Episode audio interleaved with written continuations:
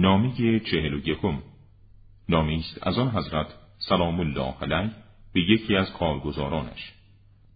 بعد از هم دو سنای خداوندی من تو در امانتم شریک نمودم و تو را برای خود همراز و به خود بسیار نزدیک کردم و هیچ کس از دودمانم در پیش من برای مواسات و یاری و مددکاری و امانت داری و ادای امانت از تو موثقتر نبود.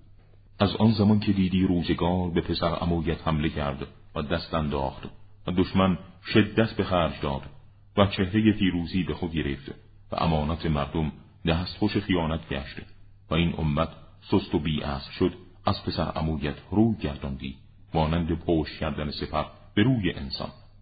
پس جدا شدی از او با دیگر کسانی که از او جدا شدند و او را تنها گذاشتی و با کسانی که او را رها کردند دمساز شدی. و خیانت کردی به او با خیانتکاران. پس تو نه پسر امویت را یاوری کردی و نه امانت را ادا نمودی. گویی نیت تو از جهاد خدا نبوده است و گویی تو برهانی برای کارهای خود از خدا نداشتی و گویی تو می‌خواستی این امت را در دنیایشان در های خود قوت سازی و آنان را درباره غنیمتی که به دست آوردند فریب دهی. هنگامی که برای خیانت بیشتر و شدیدتر فرصت پیدا کردی در حمله شتاب نمودی و با حرکتی تند برجستی. به هر مالی که از اموال خاص بیوه زنان و یتیمان آنان قدرت پیدا کردی آن را رو بودی مانند رو بودن گرگ چابک بز زخم خوردی خونالود را و آن را با دلی آسوده به حجاز فرستادی. بدون اینکه از ربودن آن احساس گناه کنی. ای انسان بیمایه گویی ارسی از پدر و مادرت را به جیب خانوادت ریختی. پاک و بریست خداوند. از این کاری که تو کرده ای آیا ایمان به معاد نداری؟ آیا از دقت در حساب روز قیامت باکی نداری؟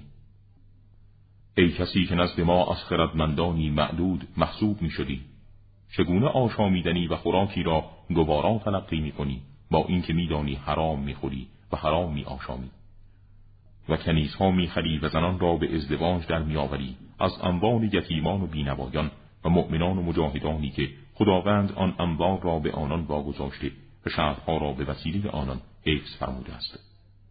از خدا بترس و انوار آن مردم را به خودشان برگردان. زیرا اگر این کار را نکنی و خداوند مرا بر تو مسلط بدارد تو را چنان مجازات کنم که عذر من نزد خدا باشد و با آن شمشیر تو را می‌زنم که هیچ کس را با آن نزدم مگر اینکه داخل آتش شد. و سوگند به خدا اگر دو فرزندم حسن و حسین مثل تو خیانت می‌کردند رضایت و خورسندی از من نمی‌دیدند و به هیچ خواسته ای از من نمی رسیدند تا حق را از آن دو بگیرم و باطل را که با ظلمشان به وجود آمده بود از بین ببرم. و به خداوندی سوگند یاد می کنم که پروردگار عالمیان است. خوشحال نمی شدم اگر آنچه از اموال مسلمانان رو بودی برای من حلال بود که پس از زندگانی خود برای وارثانم میراث میگذاشتم. پس مقداری درباره خیش مواظب باشه. گویی مدت عمرت به پایان رسیده و زیر خاک دفن شدی و اعمالت به تو ارائه شد.